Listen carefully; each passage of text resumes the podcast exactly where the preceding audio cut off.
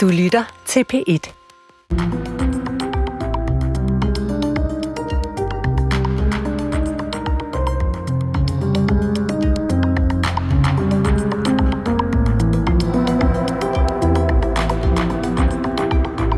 Velkommen til Tidsånd, som sender direkte fra de himmelske dage i Roskilde. Siden torsdag har den store kirkefestival været i gang. Den foregår hver tredje år i et forskelligt stift. I år altså i Roskilde, hvor den legendariske domkirke, som vi netop har været til gudstjeneste i her på V1, har været omdrejningspunkt for hundredvis af samtaler, debatter, koncerter og andre forestillinger. Jeg hedder Christoffer Emil Brun, og der hvor jeg sidder har jeg netop udsigt til den legendariske domkirke, der blev anlagt for omkring 1000 år siden. I løbet af den næste time, der får jeg besøg af gæster her i det lille studie. Roskildes biskop, Peter Fischer Møller, som på en måde har været vært for de himmelske dage, kommer forbi. Ellen Ågaard fra Folkekirken.dk sidder her faktisk allerede, øh, og Mads Christoffersen, som er generalsekretær i det Danske Kirkes Råd, kommer også og fortæller lidt om nogle af de mange gæster, blandt andet fra Afrika, som har været med i de sidste dage. Himmelske dage er sådan ved at ebbe ud her søndag, men har været i gang siden torsdag, og vi kommer i løbet af timen også til at øh, lytte til noget af det, der er sket, øh, fordi at Tidsånds egen øh, reporter, Helene Kemp, har nemlig været deltager også. Det skal vi høre mere til. Men først, Ellen Gård, velkommen til dig. Tak for det. Du kommer lige fra, øh, lige fra gudstjenesten, som vi har hørt og deltaget i også her i radioen. Øhm, sig mig, du har jo også været deltager de sidste dage. Selvfølgelig har jeg jo ikke været deltager i mange himmelske dage, mange kirkefestivaler. Det har jeg, ja. Hvad bringer du med af indtryk her fra de sidste dage? Hvad, hvad har gjort et særligt indtryk? Det har gjort meget indtryk på mig, øh, de øh, samtaler og debatter, der har været om, om kirkernes øh, rolle i samfundet. Der har både været god inspiration at få ny viden, og så synes jeg, det er interessant, at hvordan den samtale faktisk har ændret sig igennem ja. de mange år, hvor jeg har været på himmelske dage og på kirkedage. Hvordan det? Jamen, tilbage i 80'erne, 90'erne, jeg er begyndt nok først i 90'erne, når ret skal være, øhm, der, øhm, der, der øh, talte man jo netop om, at øh, på, de, på kirkedagene, øh, at verden skriver kirkens dagsorden. Mm. Øhm, og det blev dengang opfattet meget aktivistisk og venstreorienteret, øh, nok nærmest lidt yderliggående ja. øh, i en bred kirkelighed. Øh, så det var sådan et lidt mere smalt segment, som øh, kirkedagen appellerede til. Øhm, og i dag er det jo de samme debatter, vi har. Dengang var det apartheid, og det var også klima og miljø. Øhm, I dag, der har vi jo øh, sådan noget som Ukraine-situationen, vi har klima og grøn omstilling, vi har øh, kirkens sociale ansvar på dagsordenen, men, men det er jo blevet mainstream. Øh, det, er, det er ikke længere så meget til debat, om kirken har en rolle at spille i samfundet. Øh, I dag der diskuterer vi mere, hvordan. Ja.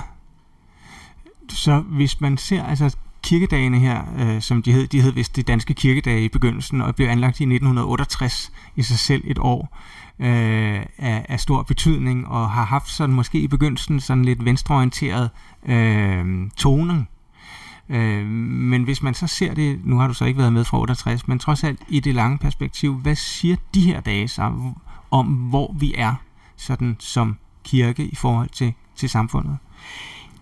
Det siger mig, at nu er det selvfølgelig stadigvæk et bestemt segment i kirken, eller kirkerne, som, som deltager her, og, og der er nok i virkeligheden ganske mange, som har været med hele vejen igennem. Mm. Øhm, men det siger mig, at, øh, at vi med en meget større selvfølgelighed øh, taler om kirken øh, som en også en civilsamfundsaktør øh, og som en, øh, en organisation eller organisationer, øh, der bærer et helt særligt ansvar øh, i vores samfund, øh, som, som i, øh, i, i store dele, især af det 20. århundrede, der, der, der blev det jo... Øh, set som et særstandpunkt, at mm. kirken overhovedet skulle beskæftige sig med det.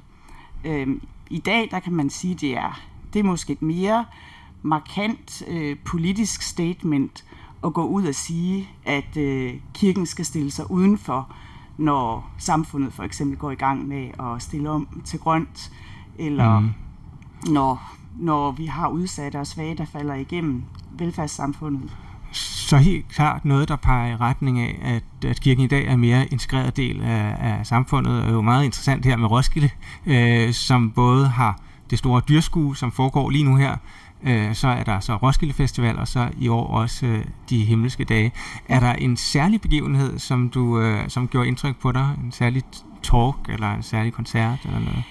Ja, jeg... Øh vil, ja, der er flere. Jeg har, jeg har især, jeg er blevet, især blevet meget inspireret af, af, af nogle af de internationale gæster, der har været her, øh, og hørt en, en, en debat øh, mellem øh, Anna Libak og Tom Holland, som, øh, som har skrevet en bog om, om hvordan kristendom, hvis vi var guldfisk, så er kristendom det vand, vi svømmer i. Mm-hmm. Øh, altså noget, der, der egentlig gennemsyrer hele den vestlige verden øh, og dens kultur.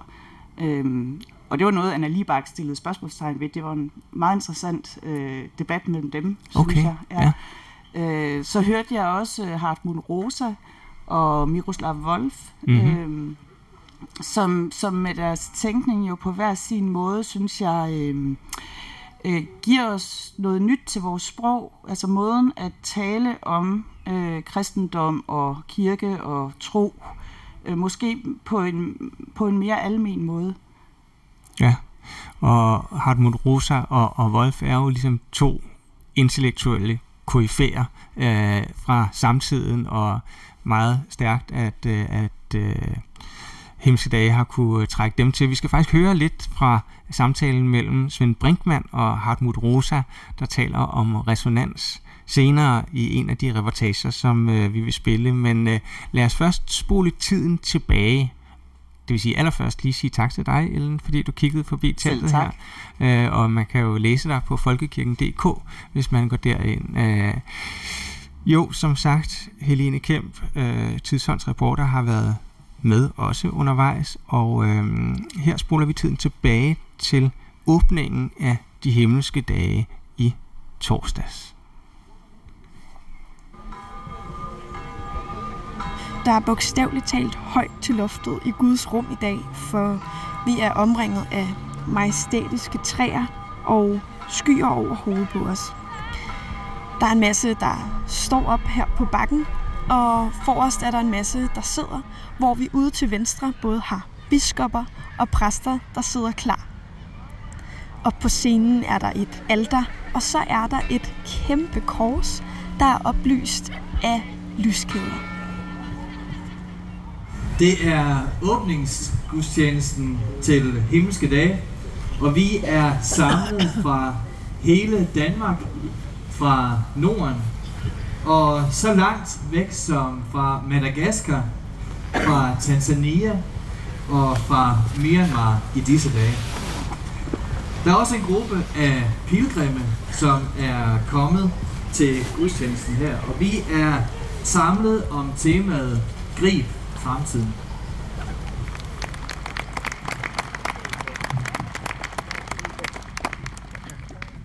hedder Morten. Ja, jeg hedder Marie. Hej. Øh, vi sidder her ved åbningsgudstjenesten, og jeg vil høre jer, skal I være med til at se nogle af de talks, der kommer her de næste par dage? Ja, vi skal være med en del i dag til ja. noget klimadebat, og hvad har vi ellers ting, vi skulle se Ja, så er der også noget debat mellem øh, Svend Brinkmann og omkring noget eksistentialisme. Så det håber, glæder vi os til at se og høre. Ja. Jeg tror også, vi, vi tager herhen i morgen og ser noget drengekor og ja, ja. bakker op om det gode arrangement. Mm. Hvad forventer I jer af de her dage? Jeg forestiller mig i hvert fald, at der er en masse emner, der selvfølgelig handler om religion, men også der handler om klima og ja, at der er en masse ting, der bliver debatteret, og som ja, yeah. man har mulighed for at komme og høre om. Ja, der er meget mere øh, fokus på at debattere nogle af de vigtige emner, der er oppe i tiden. Mm. Og nu her åbningsgudstjenesten. Får I noget ud af det? Øh, nej, det ved jeg ikke helt. Det er jo meget, øh, meget fint lige at være med der, hvor det starter, synes jeg. Så. Jeg hedder Mette Voldsgaard. Hej Mette. Hej. Øhm, vi sidder her til åbningsgudstjenesten. Får du noget ud af det? Ja, altså vi kom lidt for sent, men det er dejligt at være her. det er det bestemt. Skal du være med til øh, resten af himmelske dage? Det skal jeg, ja. ja. Hvad forventer du dig af det? Jamen, jeg forventer ny inspiration og gode snakke og gode oplevelser. Jeg har været med tidligere, så, øh, så jeg ved godt, hvad det handler om. Er der noget, du glæder dig allermest til i år? Nej, det er nok sådan det hele, tror jeg. Mm. Ja. Okay, tusind tak.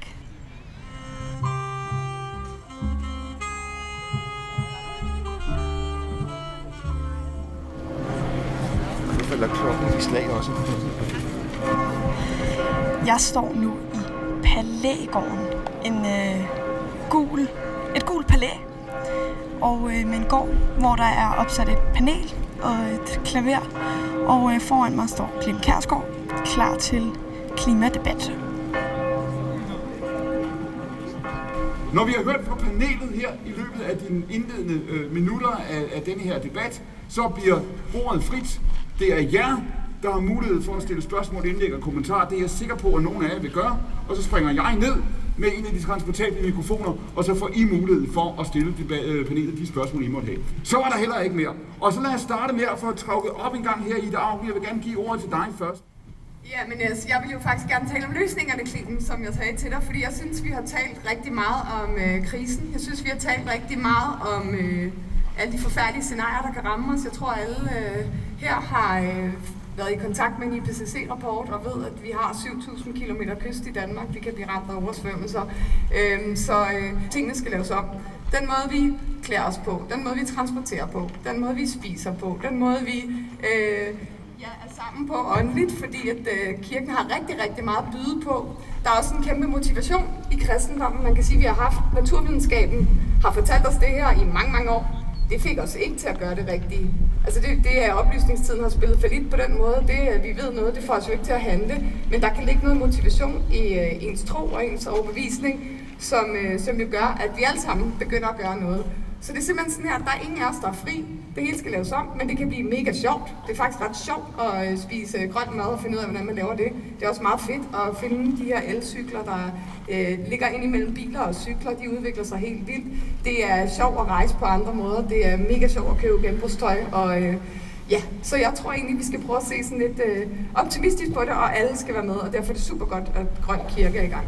Men, men, men du insisterer på at sige, at der er løsninger, og vi skal nok nå det, og du vil gerne skal vi sige, se på den, på den proaktive dagsorden. Det er også tydeligt, nu står vi over for det, der ligner en, en ganske øh, solid økonomisk øh, opbremsning ikke, af verdensøkonomien i de kommende måneder. Det, der kommer til at ske nu, og den her klimadagsorden, den bliver konfliktfyldt i de kommende år, simpelthen fordi der er løsninger, der skal implementeres. Det betyder, at der er regninger, der skal betales. Man undgår vel ikke i det, at det her bliver kontroversielt. Med andre ord også, jo længere kirken går ind i den debat, jo mere politisk bliver kirken. Ja, det kommer an på, hvordan kirken går ind i den her debat. Jeg tror, der er to måder, man kan øh, forsvare det, der øh, er øh, i gang med kirken, folkekirkens grønne omstilling. Jeg håber også, at rigtig mange frikirkerne vil være med. Den ene er jo institutionel. Altså alle institutioner er i gang med at se på deres energiforbrug, se på øh, deres affaldssortering, se på alt det, vi kan se på. Men så er der jo også en teologisk diskussion, mm. øh, som, øh, som jeg tænker, at der er vi jo alle sammen forpligtet til at oversætte vores overbevisninger til nogle handlinger. Og de kan se forskellige ud, og der tror jeg, vi skal give menighederne nogle muligheder for at udforme det på forskellige vis. Øh, ligesom vi skal give lokalsamfundet noget til at gøre det her. Så jo, der kommer der masser af konflikter, øh, Clinton, men, men og det kan vi tale om. Jeg tror, der kan komme, ligesom vi har gule veste i Frankrig, så kan vi få grønne veste i Danmark, der begynder at lave øh, ret voldsom civil ulydighed og nogle af de her ting. Det tror jeg kan give nogle store konflikter. Men helt overordnet skal du huske, at den grønne energi er den billigste i verden. Altså, der er nogle af de her ting, hvor markedet begynder at være på vores side, så det er ikke nødvendigvis... Vi, vi har jo set Ukraine mm. sætte den grønne omstilling op i et helt nyt tempo. Så jeg tror ikke nødvendigvis, at øh, vi skal sidde og være så fokuseret på de konflikter. Jeg tror, vi skal prøve hele tiden at tage et skridt, selvom vi ikke kan løse det hele, så skal vi tage nogle skridt hver dag. Og right, Peter Kær kommer over en gang. Siger, du, nu, nu hører vi Ida sige det her, det kan blive sjovt, det kan virkelig nok blive noget, som vi er, vi er enige om. Bliver vi enige om det, eller oplever du, at den her klimadagsorden, den, den bliver konfliktfyldt, modsætningsfyldt? Jeg tror, den bliver mindre konfliktfyldt, end man har frygtet for. Altså, vi har jo set skyttegravene før, hvor for eksempel det konventionelle landbrug, fødevareproducenterne, med så må sige, og så de grønne organisationer, de havde hver deres krig. Og det er bekriget hinanden. Mm. Hvor at der nu er kommet en opfattelse af, at vi har sgu et fælles ansvar, vi har et problem. Og den der med at ligge i fosterstilling, den har man jo hørt rigtig meget om, at de unge mennesker ligger i fosterstilling og har det ganske forfærdeligt. Men det hjælper jo ikke noget. Vi bliver jo også nødt til ligesom at løfte i fælles flok. Og det synes jeg faktisk er det, der er kendetegnende ved, ved, ved, ved vores sammenhold her i vores land, det er, at vi faktisk også gør noget sammen, og vi begynder at se nogle løsninger. Men hvad tænker du altså om, om det her med, at, at der bliver en regning, der skal betales? Der er nogle modsætningsforhold her. Hvis den klimaomstilling skal gennemføres, det gælder også ja. mange af dine medlemmer, ja. hvis den klimaomstilling skal gennemføres i noget, der minder om den øh, tidsperiode, øh, som, som et flertal på Christiansborg ønsker, så er der nogen, hvor det, her, det kommer til at koste øh, nogle penge og Jamen, nogle det er hamrende dilemmafyldt, og man bliver også nødt til at se på det sådan helt overordnet. Hvad prioriterer vi først? Mm. Altså, bare lige kort skitseret op på 10 sekunder. I 2050 er vi 10 milliarder mennesker. Vi kommer til at bruge 70 procent flere fødevarer. Rager det også i Danmark? Ja, det gør det faktisk, fordi vi er i Danmark nogle af de bedste i hele verden til at producere fødevarer effektivt og klimavæst. Og det er ikke bare konventionelle fødevarer, det er også økologiske fødevarer. Så vi kan, vi har faktisk alle ting på hylderne. Men vi bliver jo nødt til at prioritere, fordi hvis det hele skal gå op mm. i biodiversitet og vild natur, så kan vi jo ikke producere på dyrkningsfladen. Så, så det handler også om, hvordan vi producerer bedst muligt på dyrkningsfladen, så vi samtidig kan få de andre to af. Per Kønster, deler du det billede, det billede som, som, øh, som, øh, som Peter har tegnet op her, hvor han dybest set siger, øh, at altså også at det, det, vi plejer at kalde det konventionelle landbrug, er en, en del af løsningen, og man nok skal finde et tempo, hvor alle kan være med? Jeg har lyst til at svare på en anden måde, ja. og starte et andet sted. Fordi vi kunne meget hurtigt komme ind i en diskussion. Peter og jeg har diskuteret mange gange før. Jeg arbejder med økologi og har gjort det i mere end 40 år. Mm. Øhm, en af de ting, der har inspireret mig i mit liv, det har været forståelsen af, at når man går helt tilbage i den kirkehistorie, som jeg ellers ikke ved meget om, men så ved jeg så meget som at benediktinerne og cistercienserne, det er jo altså fra den katolske tid, og vi er mange, mange hundrede år tilbage, de var optaget af i deres munkeordner, at de havde hovedet i skyen, i himlen, og så havde de hænderne og fødderne på jorden. Ja. Og jeg tror, at noget af det, der er sket i vores verden, det er, at vi har simpelthen mistet jordforbindelsen. Vi har mistet forståelsen for, hvad det egentlig er, vi er kommet af, og hvad det er for et kredsløb, som vi er en del af. Det guddommelige er abstrakt. Det er noget, som er tænkningens verden. Det er også noget, der hedder noget, der handler om følelsernes verden. Klimaet er en del af følelserne, eller undskyld, af en abstraktion. Vi kan se op i skyerne, vi kan fornemme et eller andet, men det, der er konkret, det er den jord, vi træder på, det er de planter, vi dyrker, det er det dyr, vi har, det er det, vi spiser, det er den måde, vi forvalter det på, det er vores forståelse for kredsløbet og ressourcestrømmen. Det skal vi have helet. Vi skal have fundet en vej til, hvordan tingene kan håndteres meget konkret. Og derfor vil det budskab, som jeg synes er vigtigt at få med her, er klimaet, ja, vi skal diskutere klima, men vi skal diskutere mere end det. Vi skal øh, diskutere, hvordan vi forvalter klodens ressourcer. Og det er en effekt på klimaet. Det er i forvaltningen af ressourcerne, at vi forstår, hvordan vi kan ændre verden. Sådan lød det fra øh, en af debatterne, klimadebat, om øh, den grønne omstilling her på himmelske dage i Roskilde. Og som man måske kan høre i baggrunden, så er himmelske dages festgudstjeneste ved at øh, slutte med et øh, blæser, øh, blæserstykke. Elinor, du er, jeg nåede godt nok at takke dig øh, lige før, men du er her stadigvæk heldigvis. Øh, og der er masser af, af tale om. Nu talte vi før om sådan, øh, hvordan kirke og samfund har tilnærmet sig hinanden, og, og hvordan de himmelske dage på mange måder er åbnet op. Øh, det er en festival, som foregår hver tredje år, og om tre år skal den foregå i Aarhus Stift. Er der nogle ting, som man skal være opmærksom på at øh, tage med? Nogle sådan ting, som man måske kunne gøre bedre, eller, eller skal have fokus på? Ja, jeg synes, der er flere ting, øh, det er værd at overveje. Øhm, når man sådan øh, ser ud over bænkerækkerne inden til afslutningsgudstjenesten her, og også det indtryk, man får, når man er gået rundt her de seneste dage, så det er ret tydeligt, at, øh, at, at øh, selv en, en, en temmelig voksen dame som jeg øh, er med til at trække aldersgennemsnittet betragteligt ned. Ja. Øhm, jeg tror, det, det er ret vigtigt at øh, for eksempel få engageret de, de kirkelige børne- og ungdomsorganisationer, og også få deres medlemmer til at komme og deltage øh, og, og appellere mere til yngre generationer, hvis ikke øh, kirkefestivaler som den her skal, skal få en udløbsdato. Og de dagsordner, der bliver diskuteret her, er jo meget de unges dagsordner. Det er jo meget tydeligt. Øhm, så det at gøre sig relevant for dem, så de også vil komme og være med og bidrage, det, det tror jeg vil være meget væsentligt. Ja, øh, og hvordan kunne man, du tæller ungdomsorganisationerne, men er der også noget sådan i programsammensætning, eller hvad tænker du, man, man kunne gøre i, i, i Aarhus, som jo er din egen by faktisk? Det er det, ja. Det er det. Jeg tror faktisk, at rigtig mange unge mennesker vil være optaget af meget af det, der foregår her. Men altså, øh, mm. det skal nok have mere festivalkarakter i, i den forstand, som det er for unge. Øh, hvis, hvis det skal appellere til dem, og de skal bruge deres Kristi Himmelfartsferie på det. Ja. Øh, men man kunne også altså simpelthen engagere dem mere. Altså, de, de skal også have en stemme her, hvis de skal synes, det er interessant at være med. Ja, ja nu har der jo været øh, karneval i Aalborg i samme øh, ferie her, og vi så, det trak utrolig mange mennesker, og i øvrigt også en helt del ballade. Øh, men, øh, men, men kan man godt åbne himmelske dage i, i sådan mere festagtig øh, vej, uden at gå på kompromis med sådan ens kristne ophav? Det tror jeg sagtens, man kunne. Ja. Øh, og, og jeg ved ikke, om det er det, der skal til. Det er nok også lige så meget, hvem man engagerer i at, at, at deltage og bidrage ind i det. Ja. Samtidig så synes jeg også, det er værd at overveje. Nu nævner du karnevalet, og vi er i Roskilde, der er om en måned, så er der masser af unge mennesker her i byen.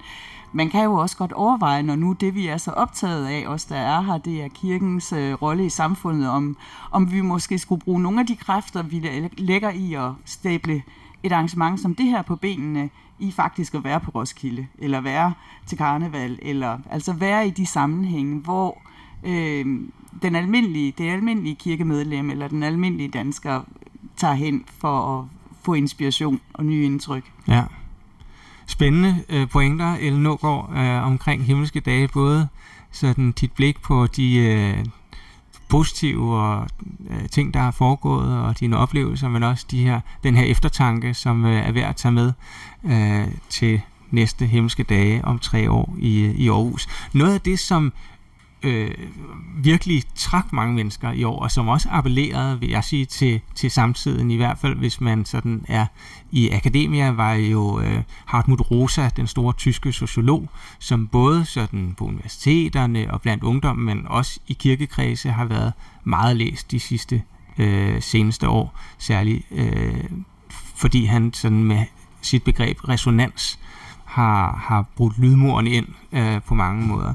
Han var i samtale med Svend Brinkmann, jo også en meget folkekær øh, dansk intellektuel, øh, og, øh, og det var så heller ikke det eneste sådan, kan man sige, populære indslag, som vores egen Helene Kemp deltog i, fordi hun starter her med at deltage i en bikergudstjeneste.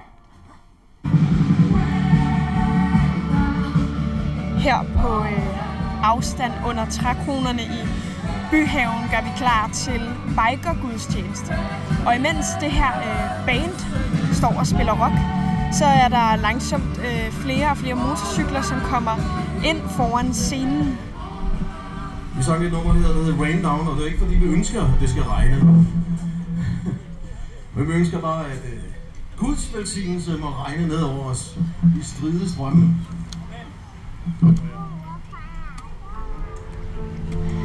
Det vi ser her er en masse almindelige folk, og så er der bikere, en masse læderjakker, en masse kristne kors på læderjakkerne. Jeg hedder Jørgen. Hej Jørgen. Nu står vi jo, og øh, der skal være bikergudstjeneste lige om Det skal lidt. vi nemlig, ja. Hvad forventer du af det? Ja, men jeg er meget spændt, fordi det er ikke noget, jeg sådan har været med til før, men jeg kører motorcykel, og og jeg synes, det kunne være rigtig sjovt at få Gud med i sådan noget, man går op i og har som hobby. Så du øh, er begejstret for en kultur, der forener tro og bikerkulturen? Yes, det kunne jeg godt tænke mig at gøre lidt ved, og derfor så er jeg her lige Mm. for at se, hvad der sker. Så er ren nysgerrighed. Ja, ren nysgerrighed, ja.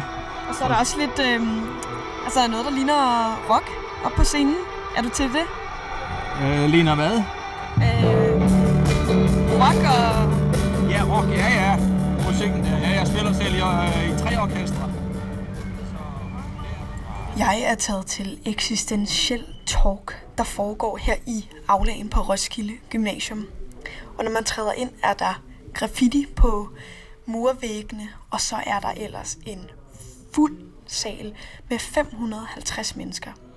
Det er øh, en debat mellem Svend Brinkmann og den tyske sociolog Hartmut Rosa, der i dag taler om, hvordan resonans og tro hænger sammen med, at der i livet er noget, vi ikke kan kontrollere og forudberegne. I, I really believe, or I believed until today, that meaning that meaning kind of comes really comes out of resonance, right? I mean, because you know, I could I could stand sit at home and say my life is completely meaningless, right? In this kind of existentialist sense, I don't find any meaning in life. And then I think I could you could come up with any theory you like. You would not convince me that it's worthwhile believing in a god or in a country or caring for whatever. If you're in a state of depression or so, right, then then I believe cognitively you cannot convince me that anything is worthwhile doing it, right? I mean, you might know these kind of conversations. You try to convince someone who's really compressed that the sun is so nice, and he would say, "So what? Tomorrow it's gone, or tomorrow I'm dead." So you cannot convince anyone. And, and you know, I can be in such a state, and then I walk out and I fall in love with someone and all of a sudden my life has meaning. I don't have any doubts, and it's even the case that all of a sudden I find the birds so wonderful and the music so great and so on. So I will always think that it's not that I have to have meaning in order to experience resonance, it's the other way around. You know, resonance means that you are capable of being transformed. I think as soon as you say, but this I will never change, right? I will always be whatever now you will be, right? then you're actually kind of hardening and closing. I, really believe the, the experience of resonance is that I'm changeable. I don't have to be always like this. I have decided I will always be Protestant and that's it. Uh, I mean, of course, you don't know that I mean this, right? But therefore, I'm now doubtful of continuity. I think continuity is not necessary. What is necessary is that, of course, you do have something like your own voice. You don't lose this kind of firmness that gives you a voice, but it might change over time over many years. So that's kind of what I what my spontaneous reaction would be. Right. Well, well thank you for that. Um, I, I, think it's important that continuity, a term that I use, doesn't necessarily mean that everything stays the same. Mm. Continuity is exactly uh, responding to change in a way that preserves something important, but but but maybe in a different way. Um, uh, I also like a um, concept from Paul Ricoeur, the hermeneutic philosopher, the concept of self-constancy, which is in order for ethics to be possible, we need to be able to count on each other. And we can only count on each other. For example, I made the promise that I would show up today at 5 o'clock and be a part of this conversation. Uh, and if I hadn't been here today, uh, Björk or someone else would probably call me and say, where are you? And I, I said, I, I'm not coming anyway. But you promised yeah, the old version of me promised, but now I'm a new version of me. And I've changed. And, and since I'm no longer the same person, I, I don't have to live up to the, the obligation I made. Uh, I mean, of course, this is a sort of a, an extreme example, but, but that's why Paul Ricoeur emphasized that we have to try. It's not something that is there in itself. We have to strive to preserve continuity or self-constancy in our lives and, in order and for this to be possible. continuity is threatened exactly. in, in the That's the society point. we live in today. Yeah, people from 68 yeah. sort of liberated us from the, um, the demand to always stay the same within these confines. And that was emancipatory. But I don't think it's emancipatory today to say, well, change is good, you can change all the time. Because that's what we are told to do now. I mean, it's sort of turned around. So what we need now is to find some space for, for, for self-constancy and continuity, I think. Yeah, I think I think I disagree. Mm-hmm. I don't know. I mean, I mean, it's a bit strange because now I sound like a postmodernist myself. uh, yeah, but I think I mean I think the self-constancy Ricoeur talks about, right? And and, and I would agree with this, but I would I, I really believe this is kind of phenomenologically given because we are the center of experience. I mean, I don't think that you should insist and that's the end of resonance. As soon as I say, uh, now, I, now I, I'm committed to this, and therefore I, I insist on it under all circumstances, that exactly when religion falls down too, right? I mean, when then they, they come up with holy rules, and, and, and then it, you're no longer in the sense of resonance with God and with others, right? Yeah, I think um, a lot of this is about semantics because I don't think about ethics in terms of rules okay. or principles. Good. I'm completely uninterested. in Okay. that I'm much more in line with the term you use, strong evaluations from Yeah. Charles Taylor. Yeah. And in Taylor's uh, anthropology, uh, of course, the, a person's Taylor is a Canadian philosopher. philosopher, yes. Uh, what, what constitutes me and my identity is exactly my commitments to strong evaluations. And so if I change Yeah. them constantly, or if Yeah. I'm urged to change them constantly, I cannot be someone. I can, and people cannot count on me. Vi står jo lige ude foran afdagen på Roskilde Universitet til Svend Brinkmann og Hamon Rosa, og I er altså på vej videre, fordi der er så mange ting. Hvad øhm, fik I det ud af det, som I havde forventet her til talken? Jamen, jeg synes, det er enormt spændende, det der med resonans, som de kommer ind på, og den der samhørighed, vi også skal have med mennesker, og hvad er betydningsfuldt, og hvad giver mening? Det er jo nogle store spørgsmål i livet, der kan være svære at svare på. Øh, synes du, at øh, de lavede en god forbindelse mellem tro og resonans? Nej. Jeg synes, det er mere om eksistentielle spørgsmål og ting og øh, filosofiske. Så jeg synes ikke, de kom så meget ind på, på selve det med at, at være i troen. Er du tilfreds med den vinkling, som de gik med? Ja, ja, egentlig. Hvad hedder I? Kanya? Og Mads. Hvad tager I med jer videre? Hvad er det, du gerne vil hjem og tænke over? Men jeg synes, det her spørgsmål med resonans, altså, om, om, altså fordi debatten den gik sådan meget på, jamen, er det i virkeligheden noget, man kan, man kan tilegne sig, eller er det noget, som bare kommer, hvor at øh, Helmut Rosa ligesom siger, jamen det er jo en...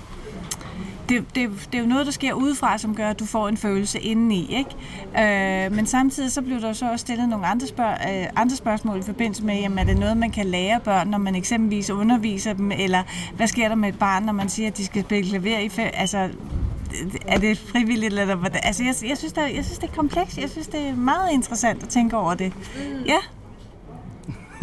meget komplekst. Og det har måske ikke helt landet, Nej. det der er blevet sagt Det er meget. Ej. Men man tager små bidder, ja. og så går man og knasker på dem, og så bliver det til noget, tror jeg, ja. på et eller andet tidspunkt. Sådan lød det fra en af de meget velbesøgte deba- debatter her på Himmelske Dage, den mellem Svend Brinkmann og tyske øh, Hartmut Rosa.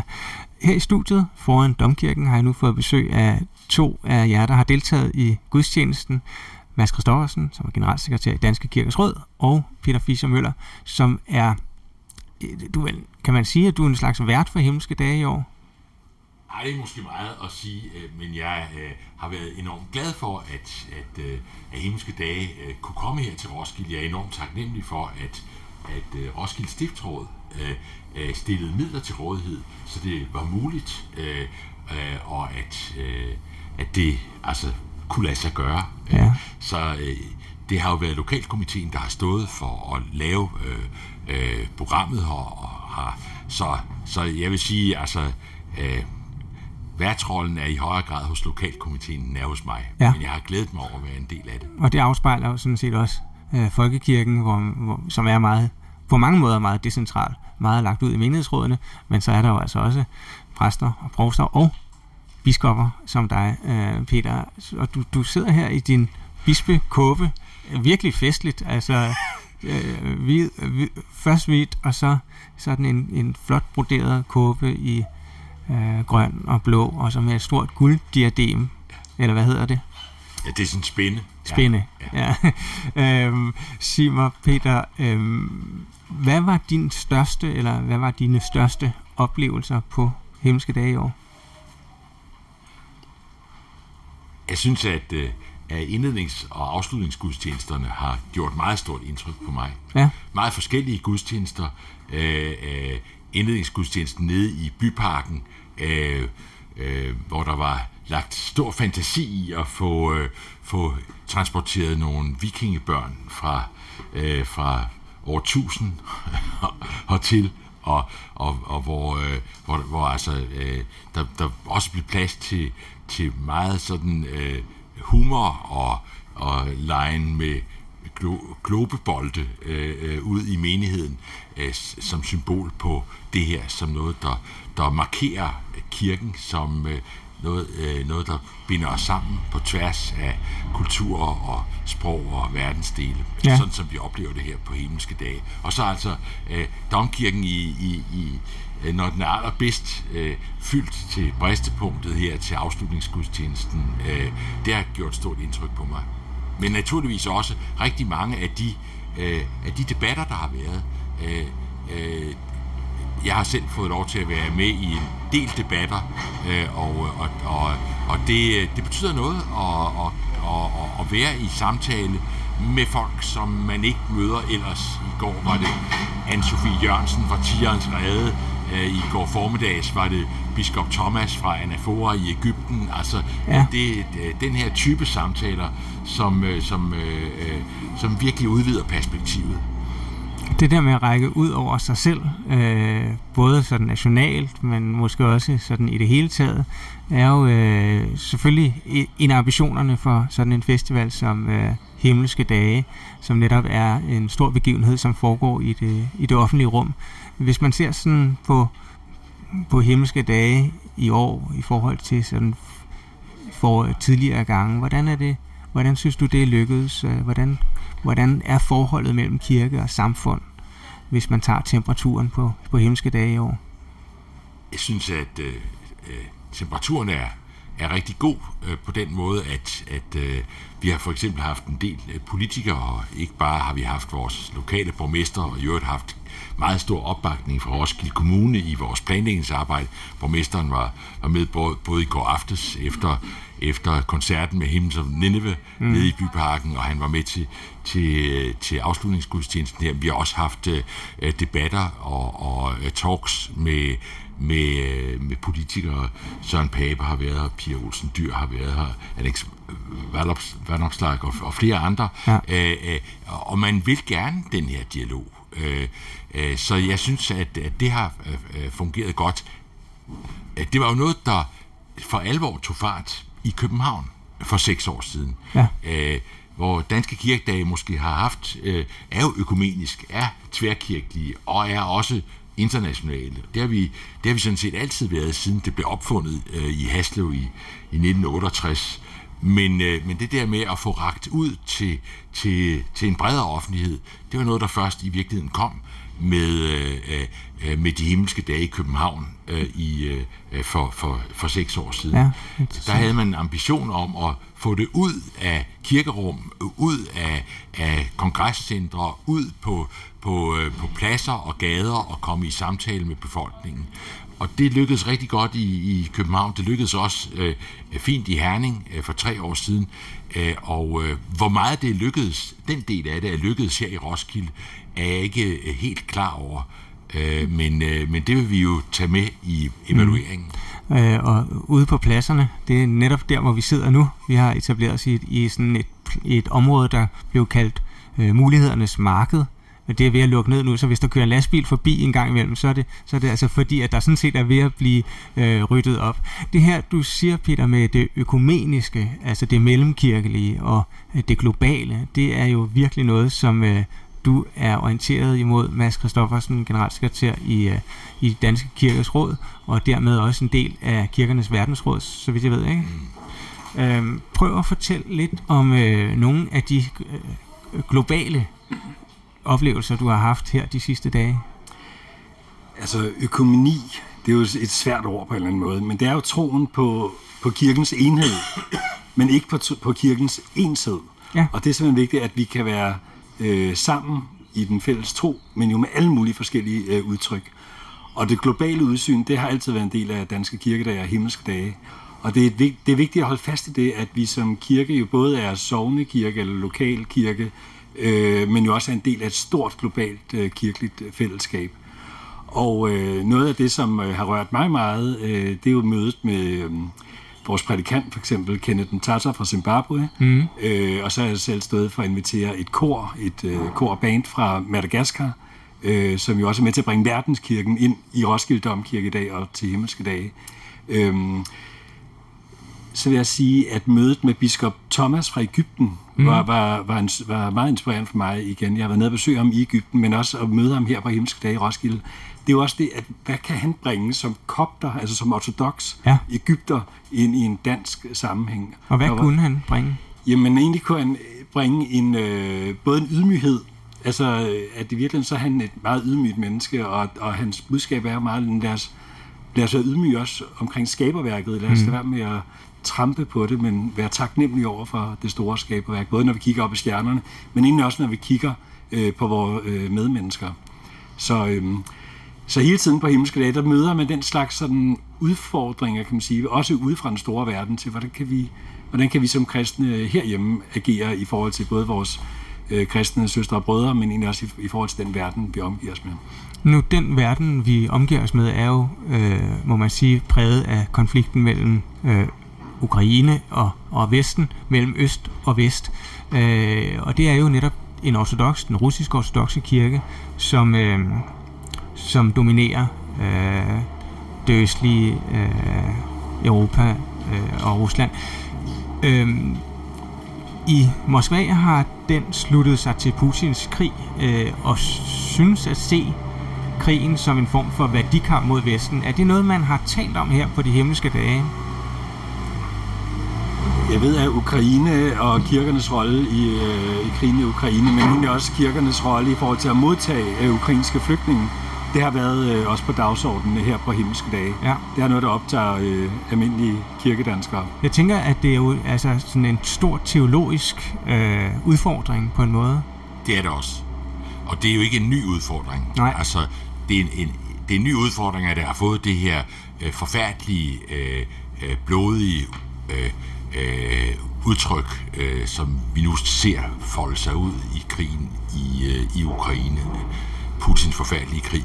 Øh, øh, men øh, men det, er, det, er ikke, det er ikke nyt, den her måde. Øh, men det er, det er primært, synes jeg, den øh, russisk-ortodoxe kirke, øh, som, øh, som har øh, den her øh, dagsorden, den her, den her kritik af, af Vesten, øh, kritik af vestlige værdier, øh, øh, kritik af, at, at vi ikke forsvarer øh, sande og sunde familieværdier. Lige præcis. Øh, øh, øh, og det er, det er jo rettet imod øh, mod øh, LGBT, LGBT mm. det er rettet imod øh, øh, øh, altså vores hvor, øh, Vores dekadente livsførelse. Hvor, ja, de opfatter det som en dekadent livsførelse. Det her, det oplevede jeg allerede for, for hvad er det, ni år siden, da Kirkens Verdensråd havde generalforsamling i Busan, og hvor vi sad alle sammen og skulle opføre os pænt og, og højst tale et eller to minutter, når vi fik ordet, og, og det fik vi kun, øh, hvis vi havde gjort os meget fortjent til det. og, ja. øh, og så øh, kom øh, øh, metropolit Hilarion og hans øh, folk ind, og så gik de lige på talerstolen, og så holdt Hilarion en tale på et kvarter, øh, som ikke havde noget som helst med det emne, vi var i gang med at, at gøre, men hvor han fortalte om øh, sande familieværdier og vestlig dekadence, og så gik han igen. Øh, så, så allerede på det tidspunkt kunne man ligesom mærke, hvordan den russiske kirke ikke var indstillet på dialog. Ja. Øh, de, var, de, de, de opfattede det her som en mission, at, at de skulle omvende øh, en, en, en verden, som, som de opfattede var i skred. Øh, og, det, og det er ni år siden. Og det, og det er i høj grad det billede, som man må sige er blevet forstærket her ja. gennem den sidste ja. tid. Øh, en meget vanskelig, men måske alligevel så meget desto mere nødvendig ja. samtale øh, mellem de forskellige kirker. Ja. Og, og nu nævnte du kirkernes verdensråd før, det kan man måske ikke sige, den slags kirkernes FN, mm. og, og som bærer ud med krig i Ukraine, øh, og den øh, debat, som øh, Peter Fischer-Møller lige nævnte, altså det er jo, det er jo ekstremt polariseret, mm. øh, og, og, og man bør selvfølgelig også være kritisk og, og være klar til at tale den slags imod, men vi må også sige, at det økumeniske er jo også øh, at være et forum for den slags øh, meget svære samtaler, fordi alternativet er ingenting.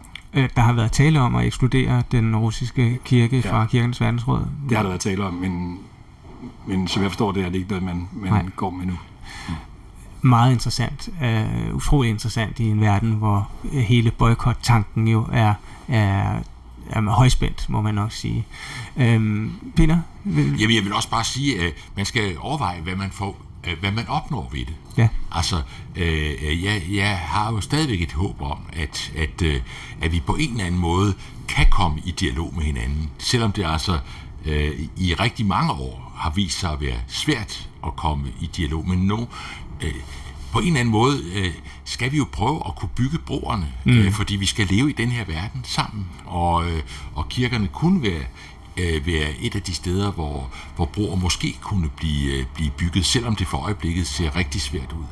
Og øh, et eksempel på, hvordan at man kan være uenig, men alligevel have en samtale øh, om netop øh, det emne, som den russiske kirke, kirke går meget op i, øh, LTGB+, altså øh, homoseksuelle relationer osv., ja, det var faktisk adresseret her på himmelske dage øh, i en af de debatter, som Tidsånds Helene Kemp øh, deltog i.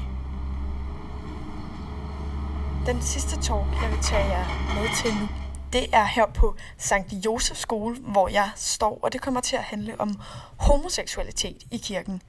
Det er frikirkenet, og, som repræsenterer Pinsekirken, og LGBT+, som i tale sætter deres forskelligheder, og derigennem forsøger at nå bedre til forståelse af hinanden. De står begge to øh, ret tæt, de står og smiler til hinanden, og det er ret tydeligt, at frontperson for LGBT og frikirkenet har her skabt et bånd mellem hinanden. De er, kommer begge to fra noget, hvor man yder meget omsorg for hinanden, men de kommer også begge to med modpoler af holdninger til, hvad et menneske er, og hvordan homoseksualitet skal spille ind her. Der er altså kriget op til debat, og her kan I høre lidt af, hvordan den debat tog sig ud. Så jeg tænker, at man aner jo allerede nogle modsætninger, at I med de kasketter, I har på, sådan set kunne være modparter. Øh, først og fremmest, eller måske udelukkende. Øh, men de er faktisk blevet venner og samarbejdspartnere. Og det synes jeg er en historie, som det er værd at få udfoldet lidt. Øh, fordi man kan sige, at det debatklima, vi har, især omkring sådan noget som køn og seksualitet, og i virkeligheden også tro, der kunne det godt være svært at forestille sig, at I to kunne nærme jer hinanden i det, der ligner en samtale og stå så pænt ved siden af hinanden, som I gør i dag. Altså man kunne have sig, at jeg skulle stå imellem jer for at sørge for, at jeg ikke var slå hinanden med spækbrætter. øh, men så lad os prøve at få en fornemmelse af, hvad det er, I har siddet og talt om. Altså vel i virkeligheden både om synet på mennesket, hvad mennesket er, og, og seksualitet, køn og identitet. Alle de her øh, begreber, og hvordan de forholder sig til hinanden. Så lad os prøve med nogle af de spørgsmål, der måske kunne, være, øh, kunne tydeliggøre forskellene. Altså Michael, vil du sige, at homoseksualitet er synd? Det er et spørgsmål, som jeg får forholdsvis ofte, og øh, jeg plejer faktisk at sige, at jeg ikke vil svare på det med et ja eller et nej. Fordi hvis jeg svarer på det enten med et ja eller et nej, så hører folk en hel masse mere, som jeg ikke mener. Og derfor så er det et af de spørgsmål, jeg ikke kan svare på på et ja eller nej. Men det jeg gerne vil sige, det er, at jeg tror på, at Gud oprindeligt skabte os mennesker. Han skabte oprindeligt Adam og Eva som mand og som kvinde. Og han skabte dem også med en seksualitet, hvor de to de blev til ét. Og jeg tror, at seksualiteten er givet os til at gøre os til ét. Og Adam og Eva som første mand og kvinde, de viser af på noget som et fyrtårn for os i at vise, hvad det sige at være ét. Så seksualitet og troskab er helt uløseligt forbundet for mig, og det er også uløseligt forbundet for mig, Adam og Eva som mand og kvinde, deres øh, samliv og seksuelle liv, det er det, som vi oprindeligt blev skabt til. Det var en seksualitet, der ikke handlede om mig, det handlede ikke om min tilfredsstillelse, det handlede ikke om, at jeg skulle have det godt. Det var en seksualitet, som var en form for et ikon, altså et billede, hvor at man igennem seksualiteten faktisk fik et billede af, hvem Gud er. At den længsel, der ligger i enheden imod hinanden, den, det, det udtrykker også, hvem Gud er. Fordi Gud er et, han ønsker enhed, og det udtrykker så også seksualiteten. Men så sker der et syndefald, og i syndefaldet, der bliver det hele forvrænget. Og der bliver både min heteroseksualitet forvrænget, og det er homoseksualiteten, den er også et udtryk for den forvrængning. Og så i den forvrængning, der sker der, der er det, at seksualiteten bevæger sig fra at være et ikon, der peger mod Gud, til at blive et idol, der peger mod mig selv, og bliver et udtryk for, hvem jeg er, og min identitet, og min nydelse, og min tilfredsstillelse, som det ikke egentlig oprindeligt var. Og dermed så er vi alle sammen i den situation, uanset om vi er homoseksuelle eller heteroseksuelle, at vi alle sammen har brug for Guds frelse, og vi har så også alle sammen fået et forbillede i Adam og i Eva, hvordan Gud oprindeligt skabte os, men der er ingen af os, der er der endnu. Så det er sådan en lidt lange svar på et utroligt kort, men kompliceret spørgsmål. Hvad tænker du, Susanne, når du hører Michael øh, tale og svare på det spørgsmål med de her begreber om noget forvrænget og om ikonen, der er blevet til mere et idol og øh, leksen og enhed osv.? Hvordan passer det ind i, i din begrebsverden og din, din, virke, din virkelighedsopfattelse? Jeg, jeg synes, du skal jo svare så lidt. Øh, jeg, tænker, det, det, øh, jeg, jeg forstår jo godt, hvad Michael siger, men det giver ikke rigtig nogen mening. Du ville faktisk bedre forstå det, hvis han talte Swahili. Nej, for jeg kan faktisk tale Swahili. Jamen, det er det, jeg mener. Ja, øh, øh, så, øh, så det, øh, Ja, jeg, jeg vil sige, jeg kan jo godt forstå, hvad det er, han siger, men det giver ikke nogen mening ind i min verden, fordi i min, i, i min begrebsverden er mennesket jo, øh, kommer mennesket i alle mulige former og farver og, og, og størrelser og øh, seksualiteter og køn og alt muligt andet, og for mig handler det om at skabe liv, der er omgivet af så lidt skam, øh, som overhovedet muligt, så man kan trives på bedste vis med det, man nu er kommet med. Øhm, og det er jo selvfølgelig, fordi jeg tager øh, Gud ud af ligningen. Altså i, i, i mit verdensbillede er der ikke nogen forventning om måder, man skal leve sit liv på, og jeg vil heller ikke sige, at jeg havde nogen sådan opskrift på. Og det er selvfølgelig også fordi, jeg har den opvækst, jeg har, men mennesker i hele verden, det er jo simpelthen så forskelligt. I så forskellige kulturer, med så forskellige tro, øh, og på så forskellige måder. Så for mig handler det mere om, at vi skaber trygge og gode samfund og fællesskaber, hvor man kan få lov at være den, man er, uden at være bange, øh, uden at leve med skam, uden at gå og føle sig forkert. Jeg oplever, da i langt, øh, altså i høj grad, at min seksualitet er mig givet. Altså det er der ikke en, jeg kan gøre noget øh, ved, det har jeg sådan set heller ikke lyst til. Men, øh, men det tror jeg, at der er mange, der går igennem en periode, hvor de tænker, jamen hvorfor har jeg gjort det her, og kan jeg øh, øh, gøre noget andet. Øh, vi står jo midt i gymnastiksalen på St. Josefs skole, og debatten om homoseksualitet og kirke er lige afsluttet. Hvordan synes I, det var? Vi har egentlig været til det her foredrag en gang før, eller hørt dem tale før. Øhm, og det, det bringer noget nyt hver gang egentlig øh, til debatten. Øhm, jeg synes, det er rigtig godt. Jeg synes, det er en dialog, der er mega vigtig at have i kirken. Øhm, fordi det er en realitet, som Michael også siger, at der er unge LGBT eller LGBT'er i kirken, og, øhm, og det er vigtigt at have, at have en dialog om de her ting, og også at kunne, at kunne se deres venskab. Det var også en, en, et billede på, hvordan det egentlig optimalt kunne være. Kommer I selv fra kirken? Ja. Vi kommer selv fra... Jeg kommer fra Bestolskirke. Og jeg kommer fra Pinsekirke. Og hvad oplever I internt der i forhold til jeres interesse for at møde op her i dag? Om homoseksualitet selvfølgelig.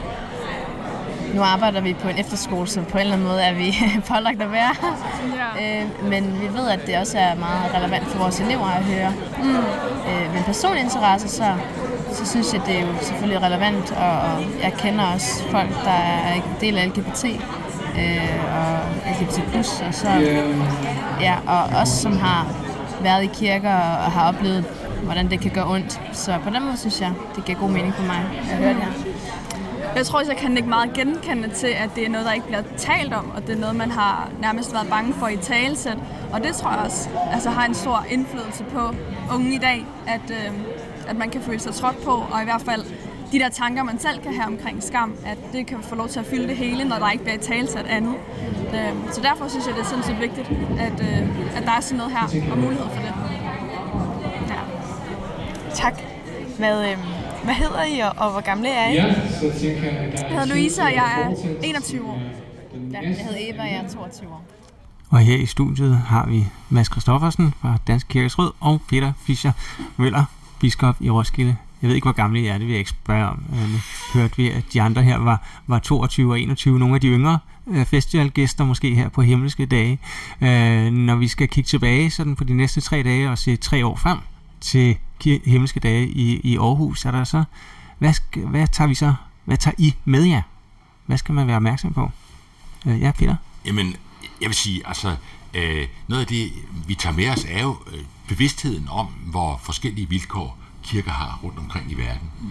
Øh, det det øh, øh, blev meget stærkt for mig, da vi havde øh, ja, vi havde en samtale med, med biskop Humphrey Peters fra Pakistan og Asia Bibi, som har siddet fængslet øh, 11 år for, for blasfemi øh, på, en, på en dødsdom øh, Mm. i, i Pakistan. De, de var her, og, og, og så bliver det jo altså fuldstændig håndgribeligt, øh, hvor, hvor utrolig forskellige vilkår øh, øh, vi som kristne øh, øh, har for vores, vores mulighed for at give vores tro udtryk, og for at lade vores tro være en aktiv del af, af vores samfundsengagement. Ja, så, så den der, den der bevidsthed om, om forskellige vilkår, og det at, at, øh, at, at måske bruge de muligheder, vi har, øh, øh, endnu mere øh, øh, klart, end, øh, end, øh, end vi er vant til. Det er sikkert også noget, som du øh, kan ikke Altså, det genkende er til, simpelthen, det er at, at bevare nysgerrigheden og opmærksomheden på, at øh, de næste, det er både en folkekirke, øh, katolik, øh, frikirkeperson og ortodox. Men enten det er i Roskilde eller Rwanda, så forhold dig til dine medmennesker. Det er det, vi tager med videre her. Ja. Forhold dig til øh, de næste, kan man vel også sige. Øh, næstekærligheden øh, må vandre videre her øh, fra de himmelske dage. Tusind tak til jer begge to for at, øh, at være med her i dag, Peter Fischer Møller og øh, Mads Christoffersen. Ja, det var en fornøjelse at, at sende her fra de himmelske dage i, i Roskilde. I næste Tak uge... Jamen, velkommen. I næste uge er det jo pinse, og øh, i tidsånden satser vi på at markere Helligånden med et særligt fokus på filokve-problemet, altså spørgsmålet om, hvorvidt Helligånden udgår fra Gud alene, eller om den også udgår fra ham tømmersvenden fra Nazareth. Det lyder måske lidt som en detalje, men det er det langt fra. Lyt med i næste uges tidsånd. Jeg hedder Christoffer Emil Brun. Helene Kemp var med til at lave dagens program. Tak fordi du lyttede med, og på genhør i næste uge. thank you